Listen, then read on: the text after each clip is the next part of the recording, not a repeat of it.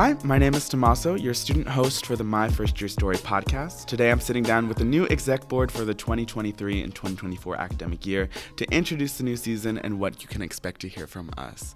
All right, so I will go last, but why don't we start off to my right with Lexi? Hi, I'm Lexi. I'm going to be your new secretary for the My First Year Story podcast. I am a communications major with a double minor in psychology and HDFS, and I'm so excited for the new season to come.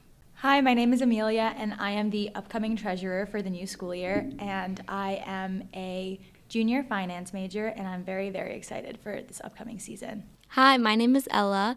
I'm a marketing major, also junior, and my position next year is president, and I'm really excited for the upcoming seasons. Hi, my name is Emma. I'm a sophomore. I'm a marketing major, and I am your upcoming vice president. Hi, I'm Lenny. I'm a sophomore majoring in management and communications. I'm going to be your upcoming creative director for this next year, and I'm so honored and excited to be a part of this podcast. And you guys know me, but my name is Tommaso. I'm a junior graphic design major. I'm your host for this season. I'm excited. A lot of business majors at the table right now, mm-hmm. and communication majors. All right, so this season is all about I like to sort of talk about like creating space and creating spaces for ourselves and for other students. So what does that sort of mean to you guys? I think just like finding kind of your place on campus is really important to creating like your own space, whether that be like a club or a spot that you like to study at. Yeah, I mean, my first year story was born sort of out of the pandemic and sort of as a guide for first years and transfer students coming in.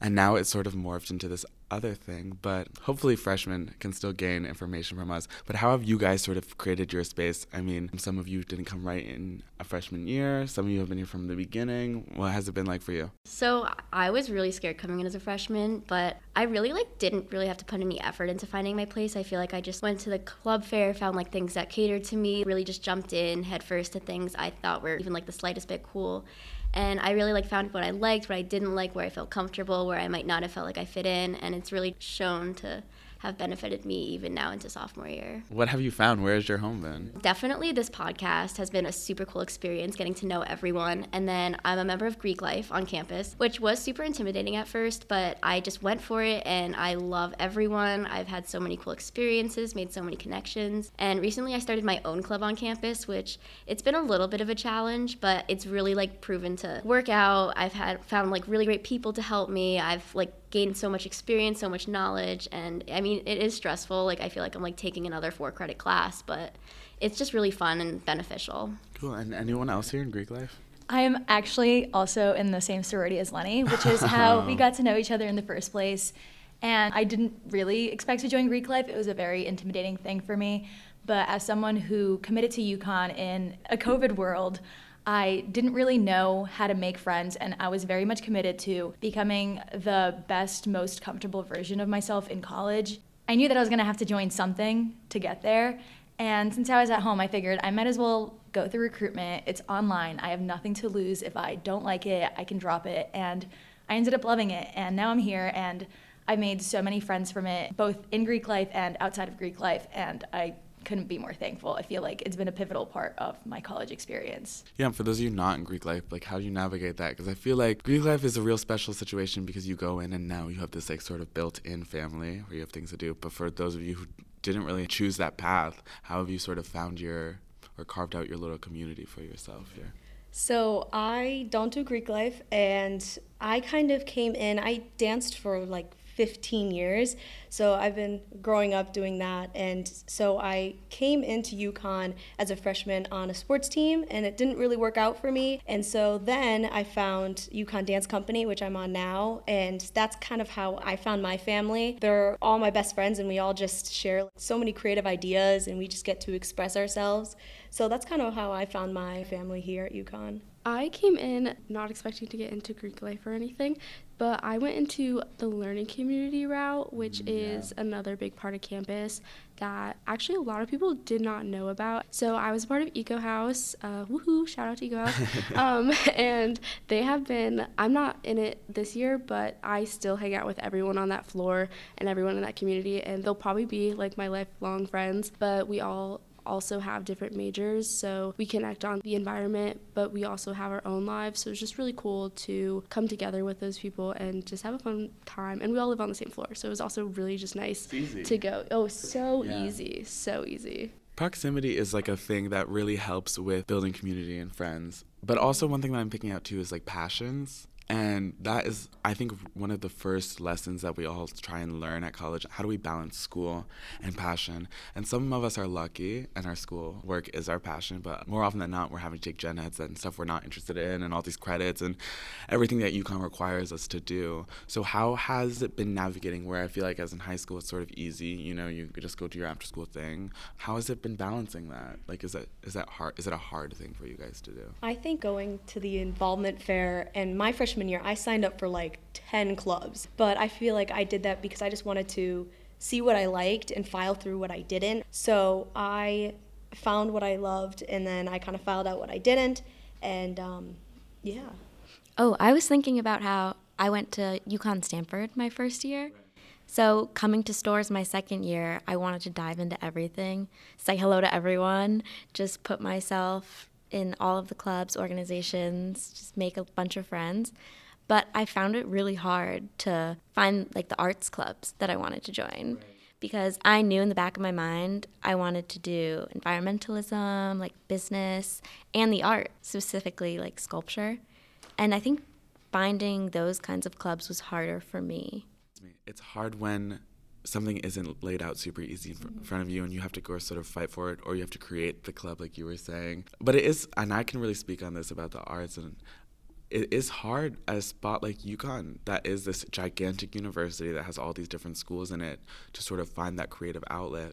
And that is sort of what these first couple episodes are going to be about. Our students who are maybe not necessarily creative majors, but still have these creative passions who are creating spaces for themselves to either if they're musicians or if they're visual artists, writers. When you feel lack of support, and I'm gonna ask, I'm curious to know how the difference is between Stamford and Storrs. but when you find that lack of support in the institution and you have to sort of do it yourself, it is frustrating at first, but then once you find that you're not alone in that, that there are other students who want to do those things with you, it's another form of community building in itself. But going back, what has it? What has your experience been like at Stamford versus at in Storrs? Obviously, you live up in Storrs, and you were. I'm assuming you were commuting in Stamford. I commuted to Stamford, and I actually only had a Monday class every other week at night. So I, because it was online, COVID, unconventional first year for everyone, but I never really got to see what the campus was like other than walking around at night. It's a really fun place. I just didn't know of any clubs or organizations. It was kind of hard to meet people yeah. given COVID. I'm sure it's a really different experience without the pandemic. I believe you're right. But being a commuter anywhere I think is hard because you sort of you have this life on campus where you go to class. Maybe you're a part of some clubs, but then you go home and there is this feeling of sort of, I mean, it's FOMO, kind of, mm-hmm. but you just like aren't, it's that proximity thing. You aren't right there. You can't just text and say, oh, I'm come, let's go to the dining hall or, or we're going to go straight up to Horsebarn Hill. I don't know. Do you guys know any commuter students? I'm actually a commuter student. Oh, you're a commuter? Oh, yeah. Oh, perfect. I didn't even know yeah. that. What is it like for you? Is it, do you find it challenging or is that like a misconception about being a commuter? Does UConn support the commuters? Yeah, I feel like I did have a little bit of a different experience because I got involved with a sports team really early on in my freshman year. So I was on campus. Like I was practically living here, just not sleeping here.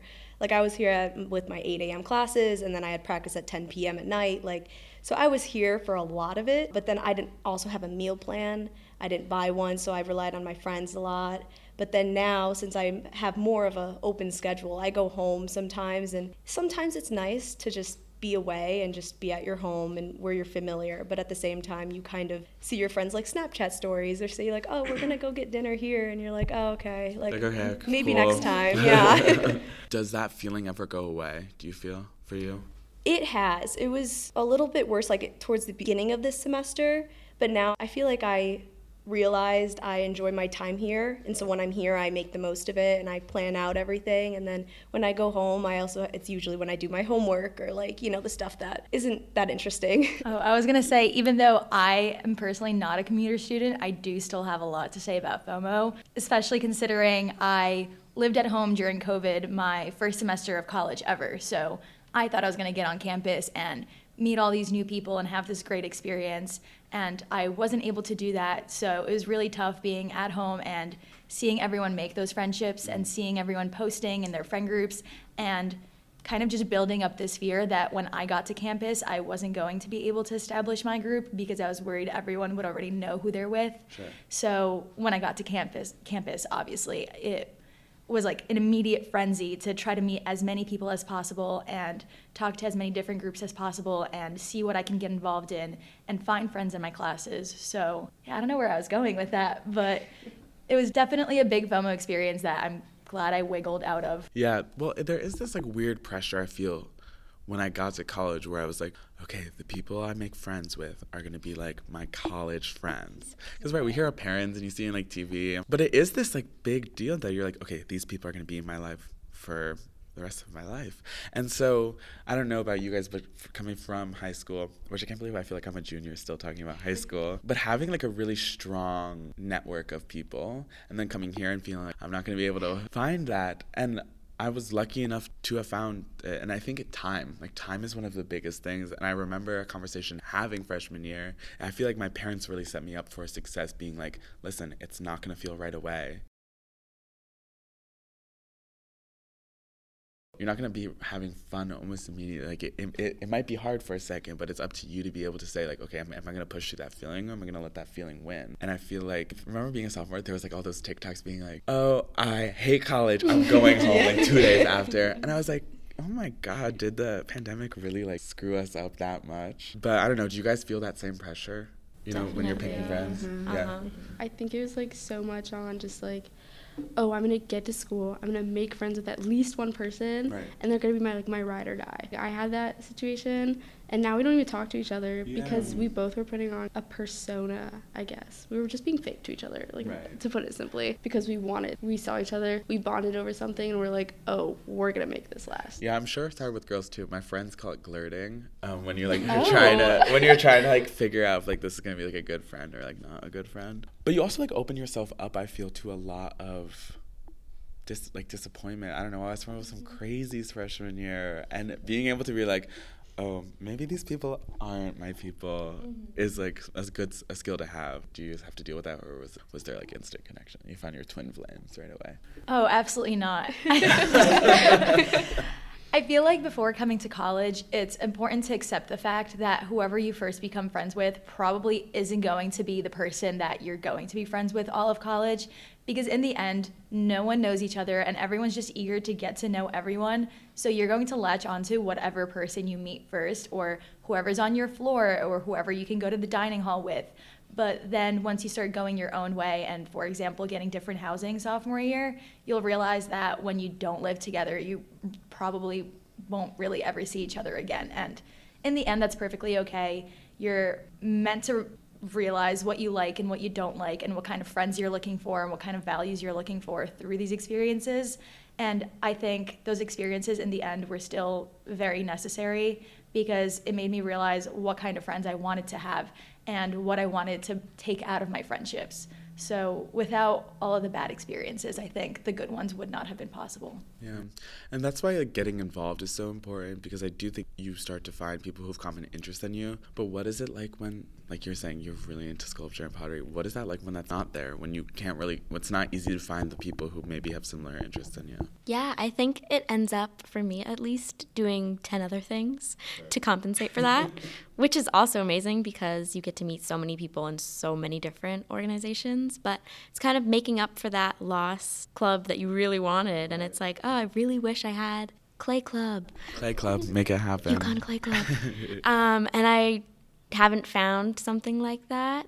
And getting back into that would just be fun. Yeah, and I'm curious because most of them are smaller, but what is that like in Greek life? Like, is it easy to sort of get lost in the sea of people that are a part of it, or do you find it easy to sort of find your own like family? I know you have big, bigs and littles and stuff, but No, it's definitely really hard. I feel like, especially as a freshman, when you get initiated, you think you have to be friends with everyone. And so you put this pressure on yourself to be friends with every single person. And then you find out you can't be friends with everyone because You Can't remember that many names. yeah, you can't remember that many names. And then in a group of like a hundred something girls, there's gonna be drama. And no matter how hard you try not to get swept up into it, you will. And I know that sounds really scary, but that's literally just like the way it goes. And it's not like bad, it's not like earth shattering. It's just like you kind of find who you fit in with, who you don't fit in with who you like, who you maybe don't like. Just a lot of there's a lot of different people, even though you're in the same sorority. Like you have to just find your niche, kind of, yeah. kind of find who like fits your interests, kind of like who you feel welcome with. I was gonna say same thing as Lenny. Honestly, it builds character because it's the same as the real world. In the real world, you're not going to be friends with everyone. You're not going to agree with everyone on the decisions that they make that they might think are good for the organization, that, for example, you may not agree with. And again, that's okay.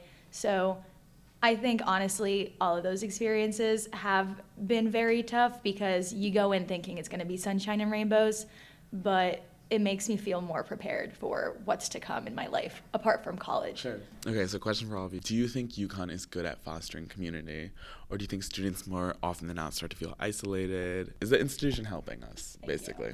I feel like as with any university, there's always a lot of work to be done and there's always a lot of things that can be improved. But as a general rule of thumb, I do think UConn does a really good job because in the end, it's supposed to be a school with around six, 16,000 students. And I feel like I see all the same people around everywhere. Everyone's connected to everyone. So it fosters that feeling of community when you feel like everyone knows everyone and you can find a club that perfectly aligns with your super niche interest. I think the university does a really good job, but you also have to want to put the effort in. You can't just like expect them to spoon feed you a group of friends. You have to really put the effort in. You have to want it in order to like find your group.